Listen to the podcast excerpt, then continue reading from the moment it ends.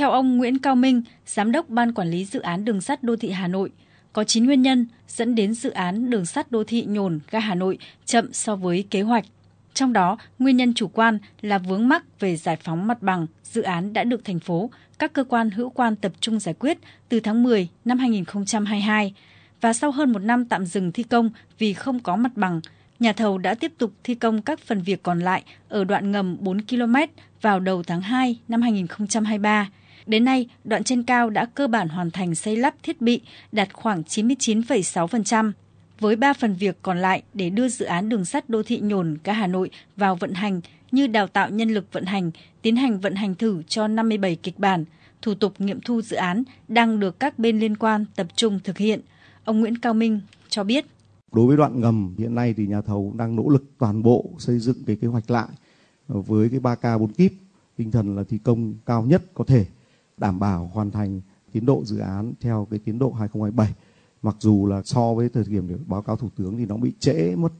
đến nay là khoảng 8 tháng do cái điều chỉnh dự án nhưng mà nhà thầu thì cũng đang ờ, hết sức quyết tâm để triển khai.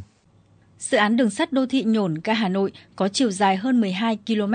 được phê duyệt lần đầu vào năm 2006, tổng mức đầu tư 783 triệu euro, dự kiến hoàn thành vào năm 2010 nhưng đến tháng 9 năm 2010, nhân dịp kỷ niệm 1.000 năm Thăng Long Hà Nội, dự án đường sắt nhổn ga Hà Nội mới được Ủy ban nhân dân thành phố Hà Nội khởi công. Kế hoạch hoàn thành được lùi đến năm 2015. Tuy nhiên, do nhiều vấn đề vướng mắc, thi công cầm chừng, dự án tiếp tục xin lùi lại thời gian hoàn thành đến năm 2018. Sau đó là năm 2022 và hiện nay là đến năm 2027.